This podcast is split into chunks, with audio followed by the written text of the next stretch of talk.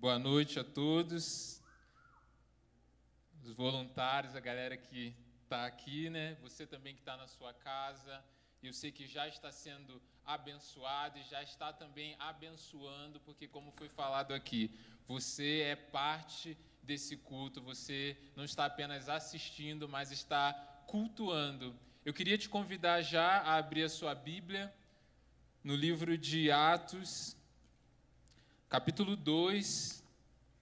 Nós estamos numa série de mensagem.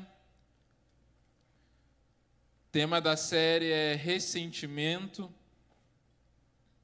E hoje nós vamos dar continuidade nesse tema.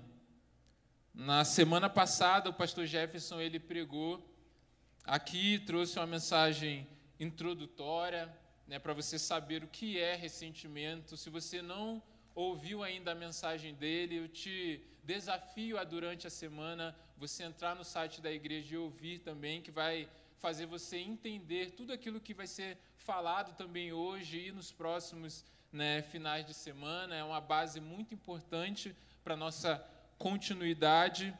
E hoje nós vamos estar também falando sobre ressentimento na perspectiva da igreja. Então, o tema de hoje é o preço da comunhão.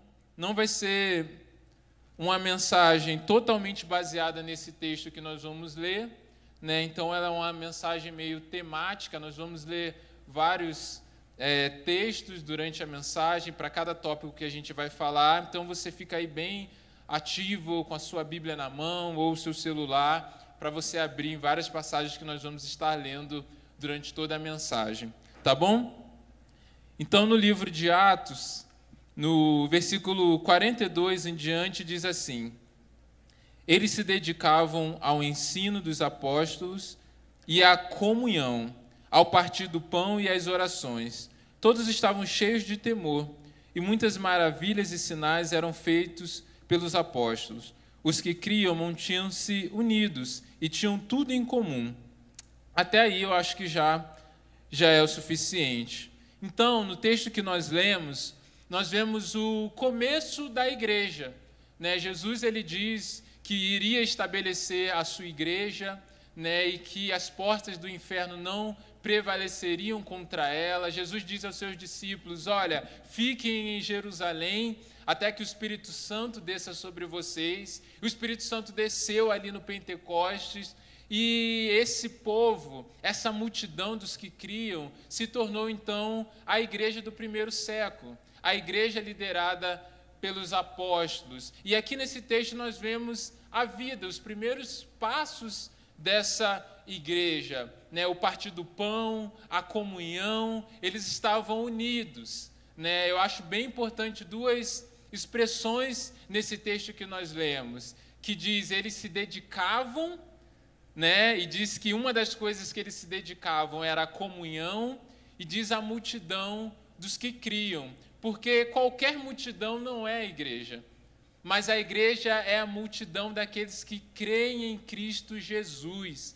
Então, quando nós pensamos igreja, nós podemos pensar de duas formas. Primeiro, a igreja no sentido universal, no sentido global, que envolve todas as pessoas que creem em Jesus, todas as pessoas salvas por Cristo, espalhadas aí na terra. Então, eu sou igreja, por exemplo, com quem se converteu lá no Japão, nesse sentido. É a igreja de maneira global. Mas nós também pensamos igreja como comunidade de fé, que é a igreja local. É o que nós somos, por exemplo, como Igreja Batista Alameda. Nós somos uma igreja local, uma comunidade de fé. Porque, embora eu seja igreja de maneira global com quem está lá no Japão, eu não vivo essa realidade da igreja dos apóstolos. Eu não vivo partir do pão com eles. Eu não vivo uma vida diária de relacionamento. Eu não vivo comunhão né, porque não é a minha comunidade de fé. Mas aqui na igreja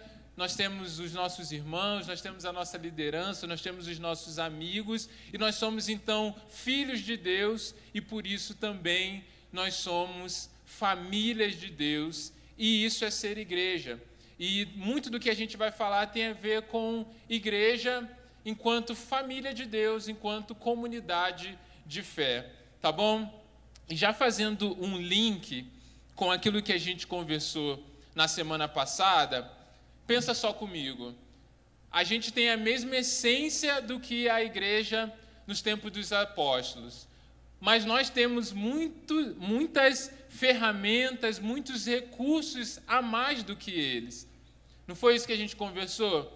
Então veja, nós temos um potencial muito maior, nós temos uma estrutura, nós temos uma organização muito mais evoluída, porque vivemos um novo tempo. Então, por exemplo, hoje você que está na sua casa, né, prestando culto online, a igreja naquela época não tinha como fazer isso.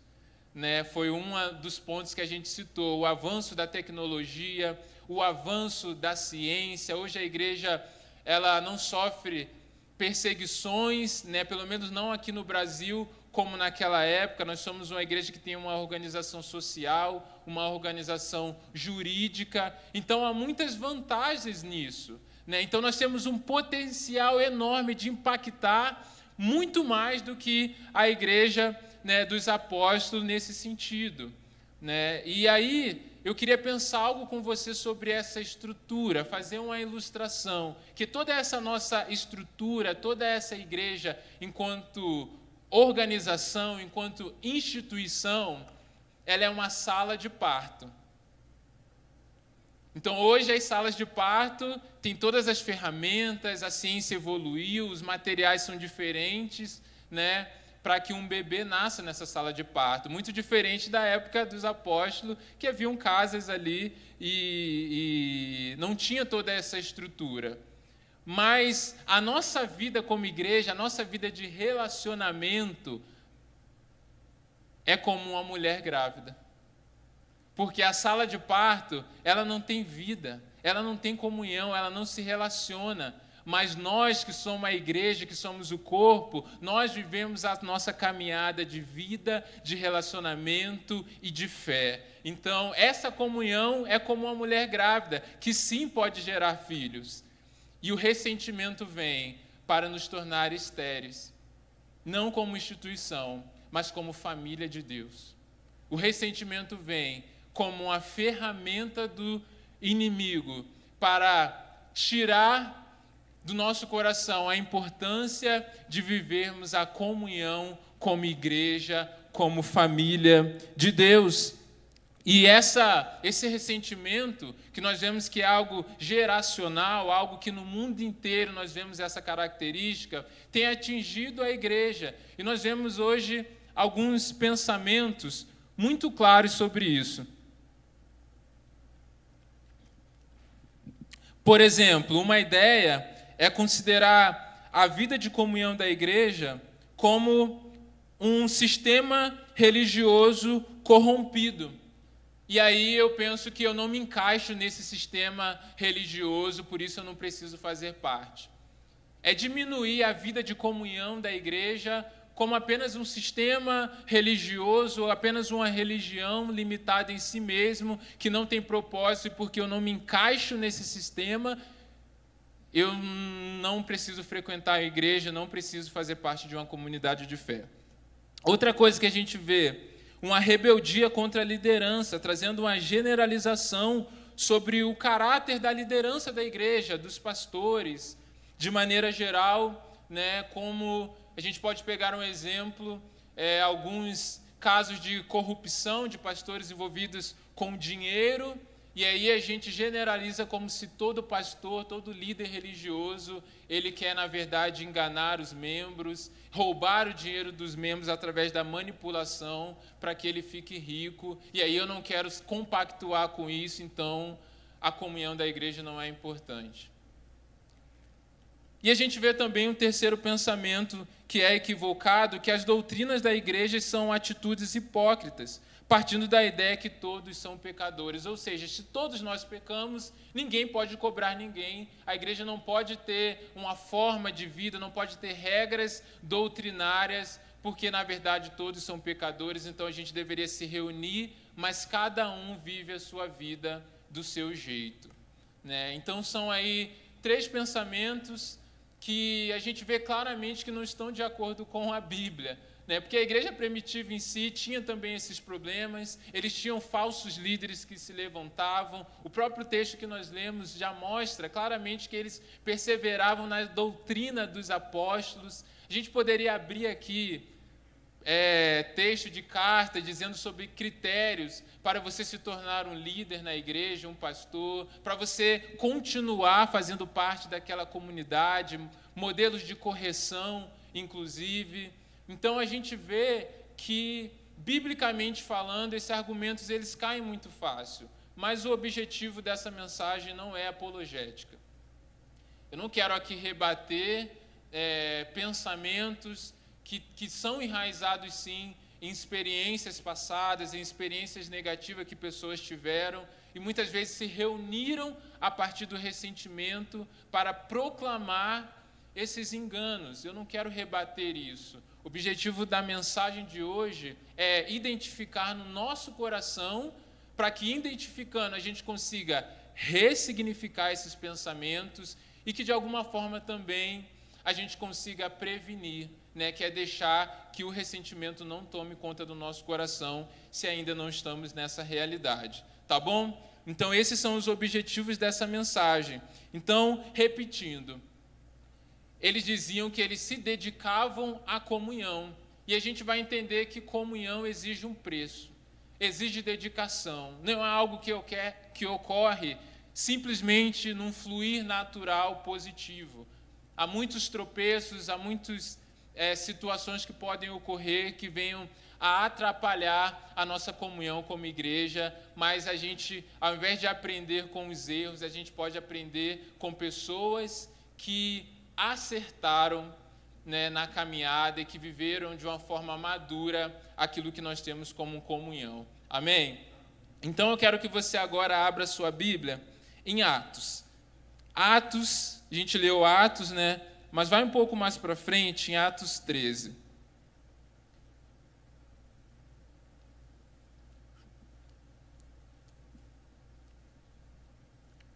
Hoje talvez eu te apresente alguém que está na Bíblia, mas que talvez você nunca tenha prestado muita atenção nesse nome, nessa pessoa, nesse personagem, mas vai ser um personagem central aqui né, da nossa conversa de hoje sobre esse tema.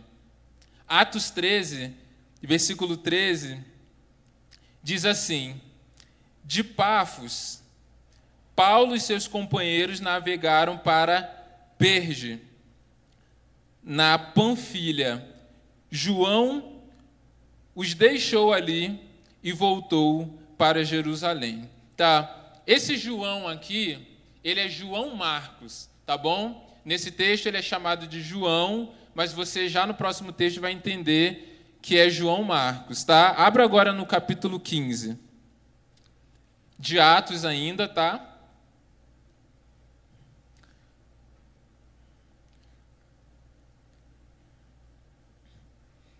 Versículo 36 diz assim: Algum tempo depois, Paulo disse a Barnabé: Voltemos para visitar os irmãos em todas as cidades onde pregamos a palavra do Senhor, para ver como estão indo. Barnabé queria levar João, também chamado Marcos. Então aqui você viu a explicação, né?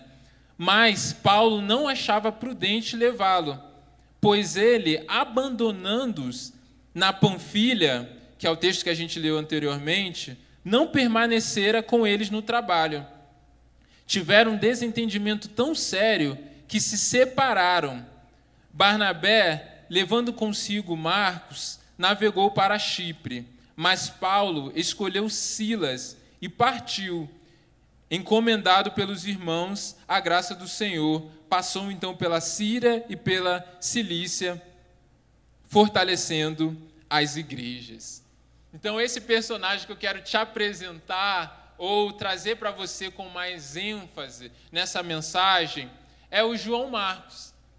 João Marcos, inclusive, que ele escreveu o Evangelho de Marcos, que esse sim nós conhecemos. Mas nós sabemos pouco sobre a história dele, mas ele era jovem ainda na época, nesse período onde Paulo ele começa as viagens missionárias. Ele era primo de Barnabé, como o texto aqui nos mostra. E qual foi a experiência que ele teve na comunhão? A experiência que ele teve é que na primeira viagem de Paulo, foi aquela que a gente leu no, no primeiro texto, em Atos 13, 13. Ele foi na viagem, então ele foi com aquele grupo que viajava com Paulo, e aí chegou lá no lugar, o grupo ia prosseguir, e aí ele quis voltar para casa. Ele não seguiu com aquele grupo para terminar o trabalho, ele decidiu voltar para sua casa em Jerusalém, tá? E aí isso foi visto por Paulo como um abandono.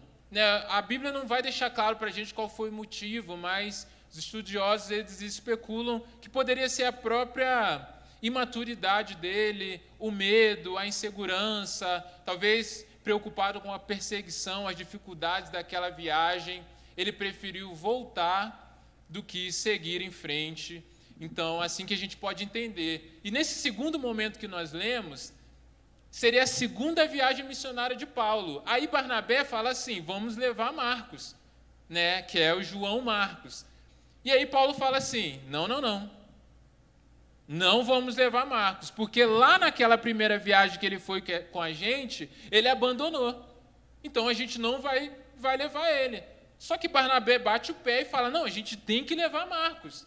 E Paulo fala: não, eu não vou levar Marcos, e prevalece ali a vontade de Paulo e o que acontece? Paulo pega Silas e fala assim: Silas, a gente vai seguir. E Barnabé, então, pega ali Marcos e vai para outro lugar. Ou seja, foi um conflito, uma briga que não terminou de maneira amigável. Terminou com a separação. A ideia inicial era irem todos juntos e ali eles se separaram. E aí, João Marcos no meio de toda essa história. Agora vamos pensar qual seria a reação de Marcos passando por essa experiência, esse conflito, se a gente for pensar Marcos com um coração ressentido? O que, que poderia gerar no coração dele naquele momento? Como ele reagiria a essa situação? Ele poderia citar praticamente todas as situações que nós colocamos aqui na nossa introdução. Ele poderia falar assim: ah, esse sistema religioso desses apóstolos que deixam a gente que quer servir para trás. Ele podia pensar assim: Paulo é um hipócrita, porque Paulo era um perseguidor, estava viajando para perseguir cristãos, mas Jesus foi ao encontro dele. Se ele é pecador e Jesus salvou ele, por que, que ele não pode também deixar eu que só voltei para casa? E também na viagem se eu fiz coisa muito menos grave do que Paulo fez. Ele poderia falar diversas situações, se colocar como um injustiçado na história e falar assim: ó, estou indo embora. Tchau. Quer saber? Vocês não me querem assim, vocês não me aceitam na viagem, não posso viajar. Eu vou para casa. Porque como que eu vou acreditar num homem de Deus que está me rejeitando?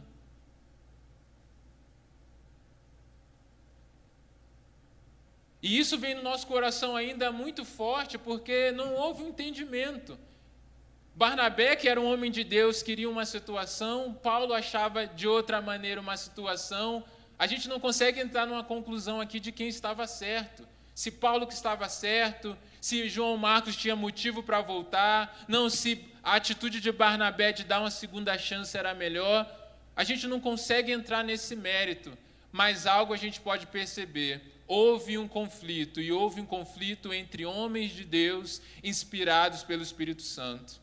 A gente vê que Marcos, inclusive, escreveu o Evangelho, Paulo, a gente não precisa nem falar, Barnabé também, com toda a sua história de liderança, eram homens de Deus, mas que viveram, na sua experiência de comunidade de fé, de missão, um conflito.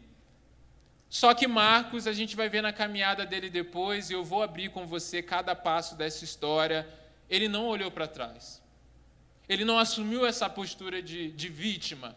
Ele não assumiu essa postura de, de injustiçado. Não, agora eu vou viver a minha vida e eles que se, que se virem. Não. Ele entendeu o conflito, ele absorveu aquilo e ele continuou a caminhada dele aceitando a, a liderança do apóstolo Paulo e seguindo com aquilo que ele tinha, continuando a sua caminhada com Barnabé. Então, a primeira coisa para nós ressignificarmos a nossa caminhada como igreja e vencermos o, o ressentimento na nossa relação comunidade, como comunidade, é que nós precisamos ter resiliência.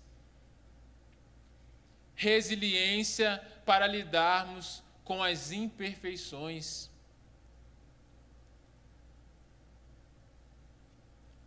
Porque uma das dicas, eu vou te dar duas dicas, mas uma das dicas para nós sermos resilientes na nossa comunhão, né? E a resiliência aqui eu estou colocando como o primeiro preço, né? Para nós vivermos uma vida de comunhão.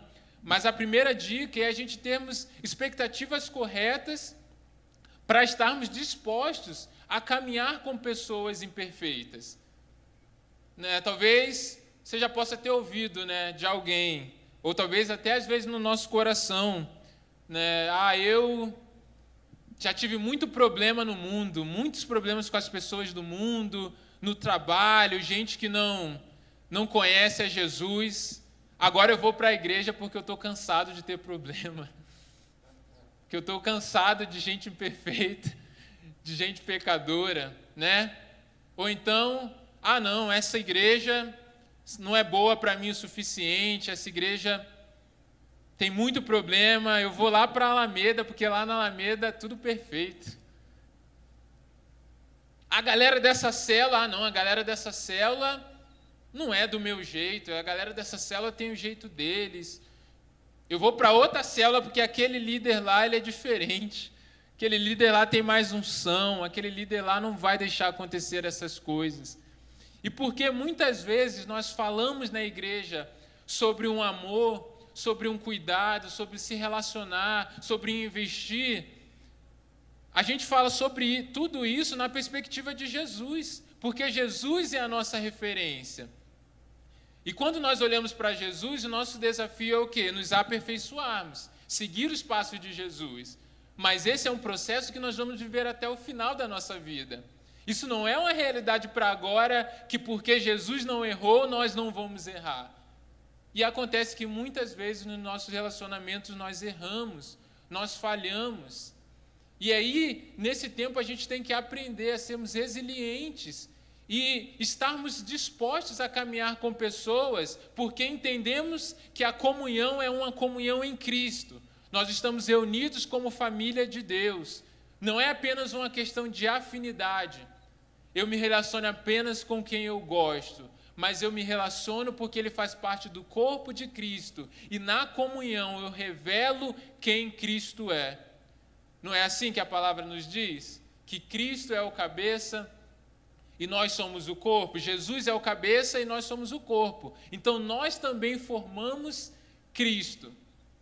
Jesus como cabeça e a nossa unidade, a nossa vida completando, com as nossas diferenças, com gostos diferentes, com visões diferentes, mas nos completamos numa vida de comunhão aonde todos erramos. Então a questão aqui não é se vamos errar, porque o erro na nossa vida de relacionamento, o conflito, como eles viveram aqui, é uma certeza.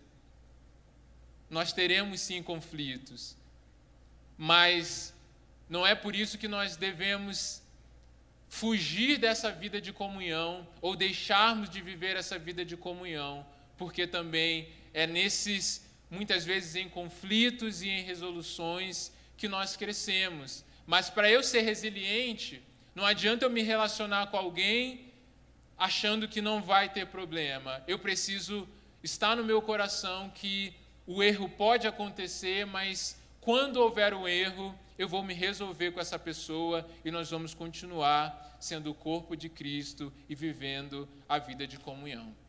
Então, essa é a primeira dica, e a primeira dica também está conectado com isso, né? Porque é também por causa das expectativas que nós nos decepcionamos. E nós precisamos aprender a lidar com decepções, com pessoas.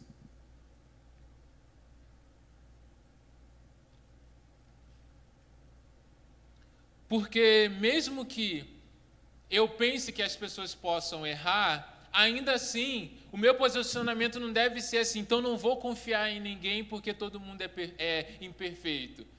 Ah, eu não vou ter um relacionamento de confiança, de abrir o meu coração, de contar com essa pessoa, de me inspirar, de ter pessoas como referência na minha vida, porque elas são imperfeitas. Não.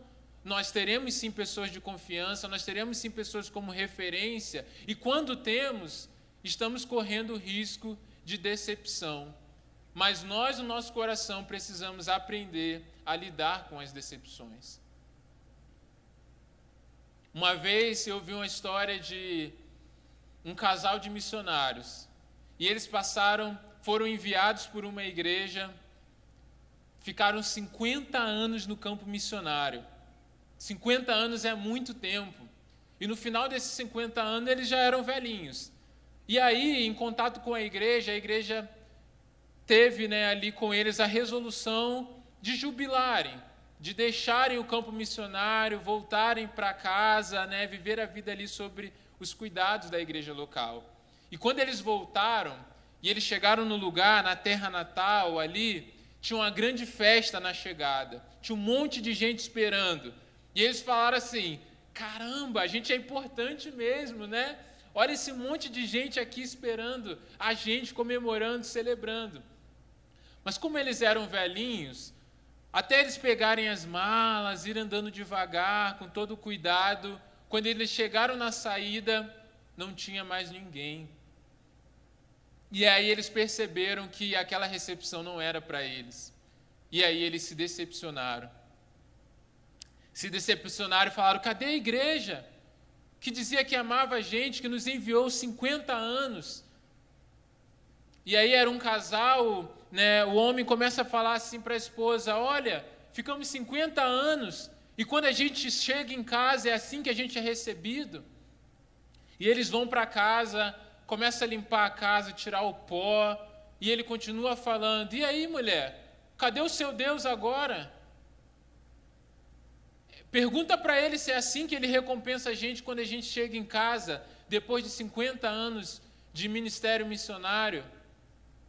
E aí vai para lá, vem para cá, aquele clima tenso, e ele volta de novo para a esposa e pergunta: E aí, você falou com Deus? O que, que ele respondeu? Ela diz: Eu falei com Deus.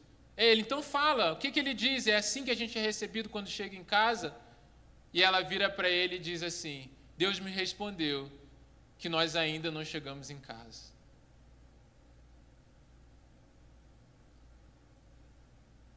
O mundo que vivemos é imperfeito. No mundo que vivemos há injustiças. No mundo que vivemos, nós vivemos enquanto igreja como igreja imperfeita, que comete erros sim, mas a nossa esperança não está no hoje. E não podemos nos guiar pelos erros do passado, que é o ressentimento, mas podemos nos guiar numa fé em Deus, numa fé do futuro, porque nós cremos que quando o que é perfeito vier, toda imperfeição vai embora.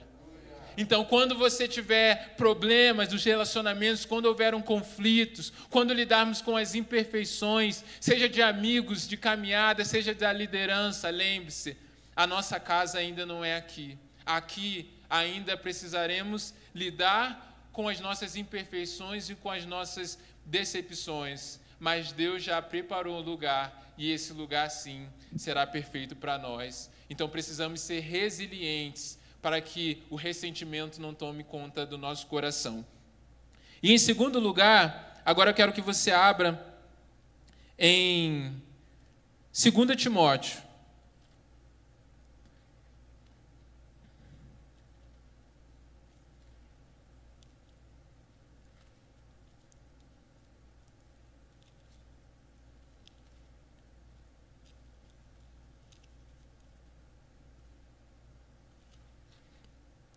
Segunda Timóteo 4, a gente vai ler do 9 ao 11, tá? Então diz assim: Procure, aqui é o apóstolo Paulo falando, tá? Procure vir logo ao meu encontro, pois Demas, amando este mundo, abandonou-me e foi para Tessalônica. Crescente foi para a Galácia e Tito para a Dalmácia. Só Lucas está comigo. Traga quem? Marcos com você, porque ele é útil para o ministério. Ah, meu irmão. Ah. Vamos pensar de novo, Marcos. Ou mesmo Paulo. Primeiro, se Paulo tivesse um coração ressentido, ele poderia chamar qualquer pessoa, menos Marcos. E se Marcos tivesse ressentido com a experiência que ele teve de Paulo falar assim: não, não quero levar Marcos comigo, meu irmão. Isso é tudo que o ressentido está esperando. É nessa hora que ele fala aquela frase da grande pensadora Kelly Key. Baba baby, baby baba.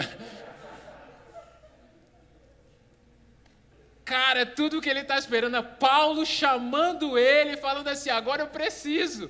Traga Marcos, pelo amor de Deus. Mas o ressentido, ele é o quê? Ele é aquele que pega o ressentimento como combustível justamente para isso. Se Marcos estivesse nesse sentimento, ele queria provar: eu sou bom, eu vou provar que eu sou um bom missionário, eu vou provar que eu sou um homem de Deus. E Paulo vai ver: eu vou ser melhor do que ele. Ah, um dia ele vai precisar de mim. Um dia ele vai precisar de mim. E quando ele precisar de mim, aí eu vou jogar na cara dele aquilo que ele fez. Não é assim? Mas essa não foi a atitude de Marcos. E Marcos, ele aceita se reconciliar com Paulo. Então, a primeira atitude é a resiliência. O primeiro preço é o preço da resiliência. E o segundo preço é o preço da reconciliação. Sabe por quê? O ressentimento. Né, e a gente pode pegar que pode ser até causado por relações na igreja, por experiências ruins que você pode ter tido com o líder ou mesmo com pessoas na igreja no tratamento, enfim. O ressentimento, ele ele alimenta o nosso eu, ele alimenta o nosso ego ferido. E isso nos afasta de uma posição de reconciliação. Isso causa em nós o desejo de distanciamento.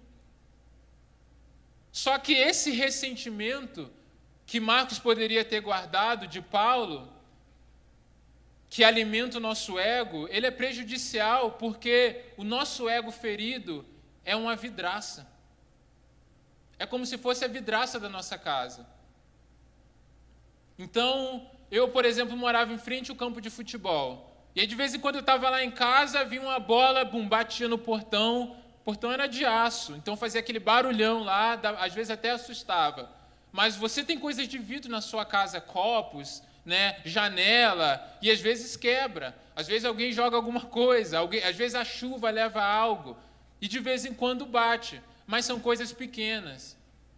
Agora, se o ego é como uma vidraça, imagine toda uma parede da sua casa, o portão da sua casa todo de vidro. Qualquer esbarrão, qualquer situação faz o quê? Quebra. E quando nós temos, não vivemos essa reconciliação, quando nós temos um conflito e não resolvemos, qual que é a tendência? O ressentimento alimentar o nosso ego, esse ego ferido, né? E a gente passa nos próximos relacionamentos, nas próximas situações, nós estamos frágeis. E por isso que muitas vezes aquilo que aconteceu uma vez que nós não resolvemos se repete várias vezes, e de novo, e de novo, de novo, até que isso gera uma generalização. Então eu tive um relacionamento, vamos pensar assim, um namoro. E aí eu me machuquei naquele namoro. E aquela situação ficou mal resolvida, eu fiquei ressentindo, e aí, por causa daquela carência, movido como esse combustível, eu começo a entrar em outros relacionamentos. Qual que é a tendência? Aquela região que está frágil, eu acabar me machucando de novo. Até que eu começo a dizer assim: menina nenhuma presta.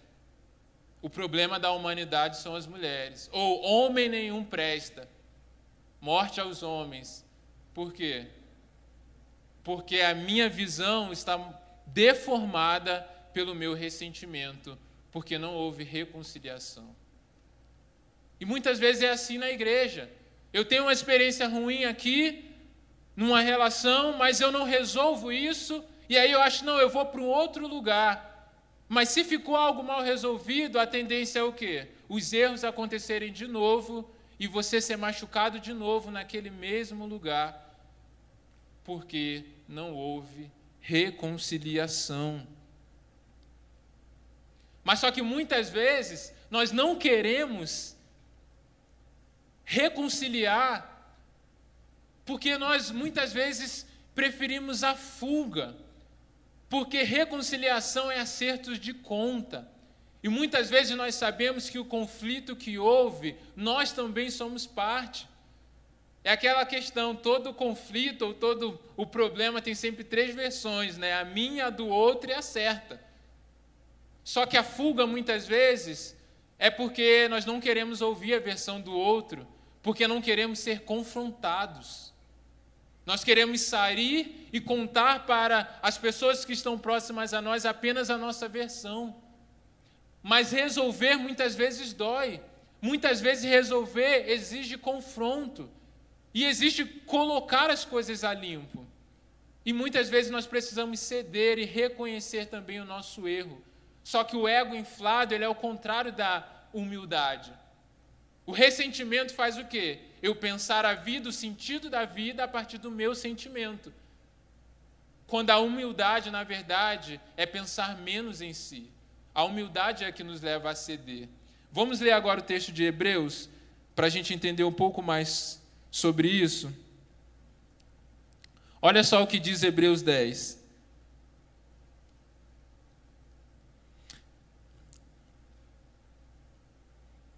Hebreus 10, versículo 25 diz algo interessante.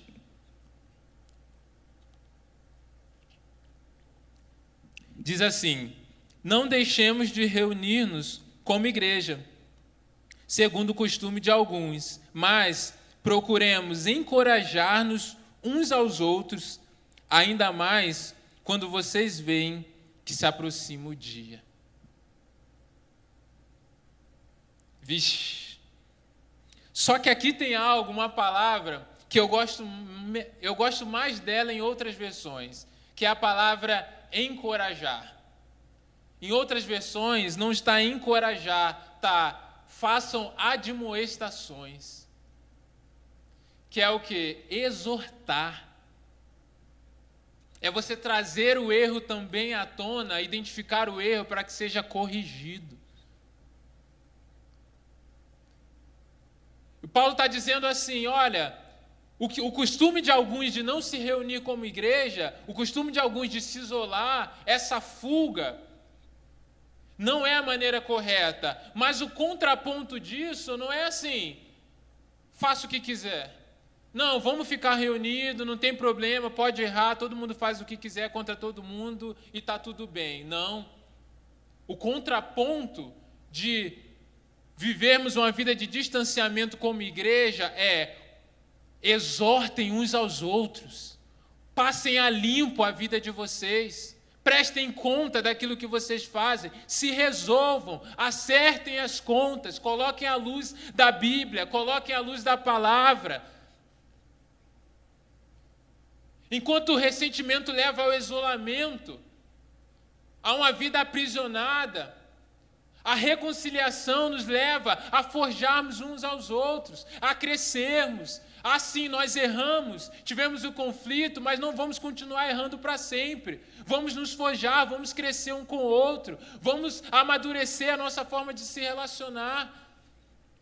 Então, isso é muito importante, esse tempo de reconciliação, porque quando eu me relaciono, eu dou uma segunda chance, mas à luz também da palavra, à luz do padrão de vida que nós temos bíblico, nós podemos exortar uns aos outros e vivermos uma vida melhor, de maior santidade, sermos mais parecidos com Jesus.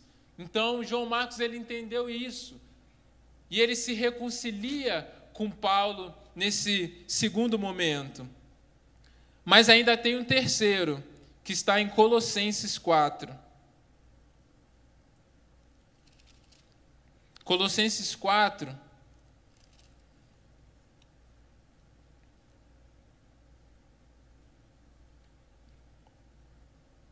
Versículo 10 e 11 diz assim: Aristarco, meu companheiro de prisão, envia saudações, bem como Marcos, primo de Barnabé. Vocês receberam instruções a respeito de Marcos, e se for visitá-los, recebam-no. Jesus, chamado justo, também envia saudações. Preste atenção agora. Esses são os únicos da circuncisão que são meus cooperadores em favor do reino de Deus. Eles têm sido uma fonte de ânimo para mim. Uau! O que Paulo está dizendo assim é que aquele menino que enfrentou o conflito, que foi rejeitado no primeiro momento, que se reconciliou com ele, hoje é um cooperador e fonte de ânimo na vida dele. Você está entendendo o poder da restauração e o poder, o potencial de alguém que decidiu não viver uma vida de vítima, que decidiu não ser dominado pelo ressentimento, mas entendeu pagar o preço da comunhão e da unidade. Que inspiração a vida de João Marcos. Que inspiração a vida de um homem de Deus que entendeu o preço de viver uma vida de unidade. Ele se tornou marcante na vida de Paulo, como alguém, quando poucos estavam com ele, eles estavam lá, porque ele não apenas foi resiliente, ele não apenas se reconciliou, mas ele decidiu recomeçar. E muitas vezes o que falta é coragem para recomeçar. Às vezes nós até maquiamos algumas coisas. Não, eu estou bem. Não, eu já me reconciliei com fulano e com a igreja. Mas é assim, a igreja lá e eu aqui. Aquela pessoa lá e eu aqui. Mas não, a visão de unidade nossa é sermos cooperadores. A visão de unidade é caminharmos junto, cumprirmos o mesmo propósito. A fé individual, Jesus, Deus, ele salva você individualmente, mas a missão ela é em coletivo. A fé que me salva individualmente, mas eu vivo a fé em comunidade. E Marcos ele alcançou esse nível com Deus e com o apóstolo Paulo em comunidade, um homem aprovado com Deus, mas um homem que venceu os conflitos, foi resiliente, se reconciliou e que recomeçou sendo um grande cooperador de um dos grandes missionários que é Paulo. E isso é tremendo, porque Jesus diz que nós temos que ser um para que o mundo creia que ele é o enviado de Deus. Lucas, você pode subir já que nós já estamos encerrando, mas isso é muito forte porque a nossa unidade, vencemos o ressentimento para sermos igreja, sermos corpo de Cristo, endossa a mensagem que nós pregamos, de que Cristo é o enviado de Deus. A nossa atitude de lidarmos com as imperfeições com maturidade, de vencermos as decepções, de diminuirmos o nosso eu para ceder, para reconciliar e de recomeçarmos com pessoas que nos machucaram. Tudo isso endossa aquilo que pregamos. Tudo isso aponta para Jesus, porque antes de Paulo, antes de João Marcos, Jesus foi esse. Jesus ele é aquele que veio para os seus e os seus o rejeitaram.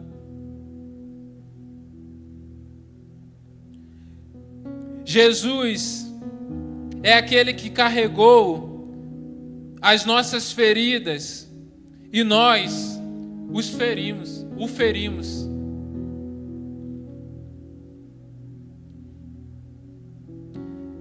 Jesus é aquele que chamou um traidor de amigo. E Jesus é aquele que, quando estava sendo acusado na cruz, disse: Pai, perdoa-lhes, pois eles não sabem o que fazem. Jesus pagou o preço para nos reconciliarmos com Deus. E Ele nos deu um modelo de comunhão. Quando orar, orem. Pai, perdoa os nossos pecados, assim como perdoamos aqueles que temos ofendido. Ele é o nosso modelo. E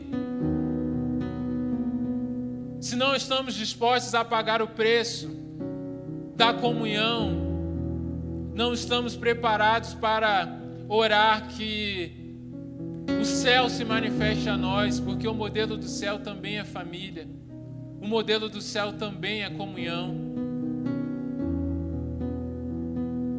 Eu quero te desafiar nessa noite. Se há ressentimento já no seu coração,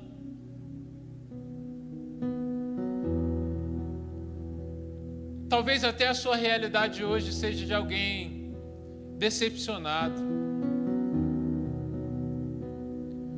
Talvez a sua realidade hoje seja você está triste com alguém da igreja. Você talvez nem acredite mais que possa viver a vida de comunhão com relacionamentos saudáveis. Talvez seja esteja no seu coração uma frustração com um líder ou com liderança de modo geral, por experiências passadas. Não é fácil. Eu também na minha vida lidei com muitas decepções, desde a minha família.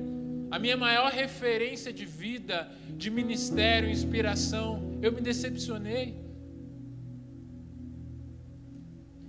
Me decepcionei já ministerialmente também com pessoas que eu confiava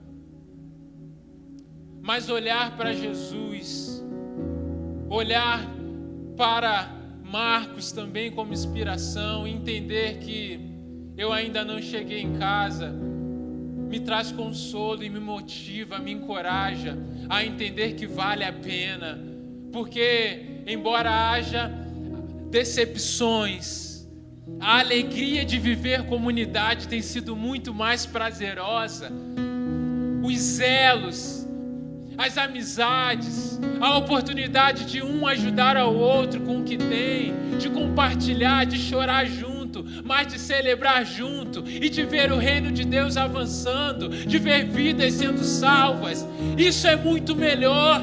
Vale a pena pagar o preço da comunhão. Mas muitas vezes nós tomamos como vítima isso não é para você, mesmo que pessoas tenham de fato errado com você. Nós sabemos que há lobos na igreja. Podem ser pessoas, podem ser líderes. Há igrejas que não vivem no padrão de Deus. E talvez você tenha tido experiências assim que te marcaram. Mas eu quero dizer: Jesus conquistou algo maior por você. Você não precisa se prender a isso.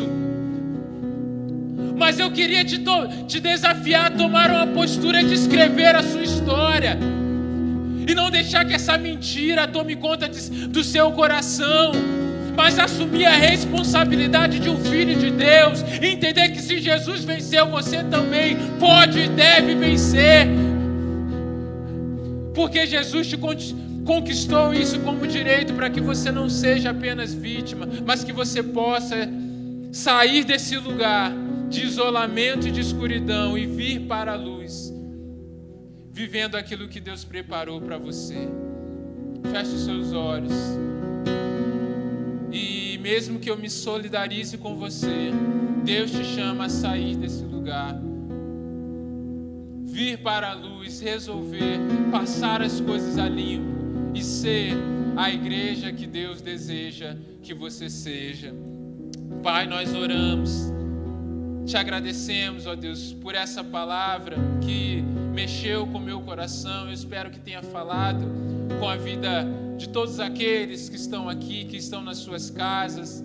Reconhecemos que há tropeços na nossa caminhada de comunhão, mas temos a convicção que o Senhor é quem nos capacita, que a presença do Espírito Santo em nós nos guia a vivermos de maneira saudável, vencendo as nossas diferenças, nos reconciliando quando necessário e recomeçando também para o propósito que o Senhor tem para nós.